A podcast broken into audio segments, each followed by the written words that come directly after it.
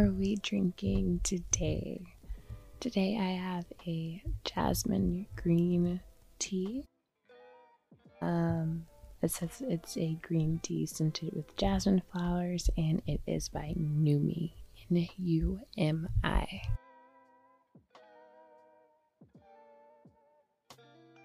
Yahuwah is a consuming fire, and when we lay on his altar, we are asking him to consume us, burn up every iniquity, wicked desire, anything that is not of him, and to be purified. Having then these promises, beloved, let us cleanse ourselves from all defilement of the flesh and ruach, perfecting set apartness in the fear of Eluah 2 Corinthians 7 1. To be made pure in Kodesh as he is Kodesh, so that when he looks upon us, we look like him. And in such as he is a consuming fire, we too should be a fire, burning for him, willing and ready to do his work. And the house of Jacob shall be a fire, and the house of Joseph a flame but the house of Esau for stubble, and they shall burn among them, and they shall consume them, so that no survivor is left of the house of Esau. For Yahuwah has spoken. Obadiah 1:18. Let's look into what a fire is. Fire is initially made up of three parts heat, energy, fuel, and an oxidizer, usually in the form of oxygen. However, once a fire is started, there is a fourth component, a chemical reaction, which is really saying that a chain reaction occurs and a fire becomes self sustaining, so long as the heat, energy, fuel, and oxygen is present. Those who were foolish, having taken their lamps, took no oil with them.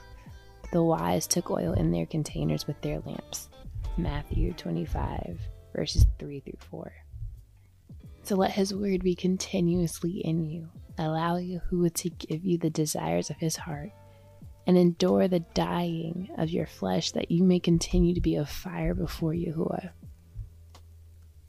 Fire can be a weapon of destruction, but it can also be a catalyst for growth. When we look at a fire and forest, we see how plants and wildlife are often harmed. But fires are natural occurrences. In other words, they happen for a reason.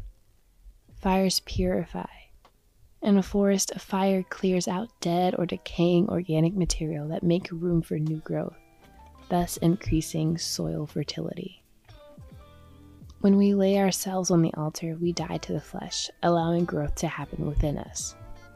Truly, truly, I say to you, unless a grain of wheat falls into the ground and dies, it remains alone.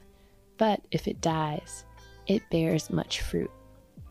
He who loves his life shall lose it, and he who hates his life in this world shall preserve it for everlasting life.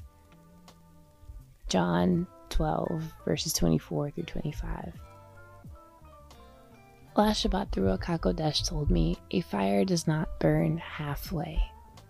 I just kept seeing myself throw my body into a fire in desperation to be an altar before Him. Have y'all ever seen a fire burning halfway? There's no, it's kinda a fire. Even if it's just a small fire, it's burning fully. If I'm not burning fully, then I'm not on fire. I want to be as the earth that trembles at his words, the mountains that wax in his presence, and the flame that dances before him. Bless Yahuwah, O my being, O Yahuwah, my Elohim. You have been very great. You have put on excellency and splendor, covering yourself with light as with a garment, stretching out the heavens like a curtain making his messengers the winds, his servants a flame of fire.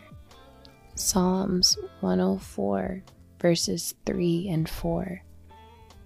I want to burn fully and brightly that Yahuwah be glorified. Let your light so shine before men so that they see your good works and praise your Father who is in the Shamayim. Matthew 5:16. That's it. I love y'all. Keep being on fire and thank you for having tea with me.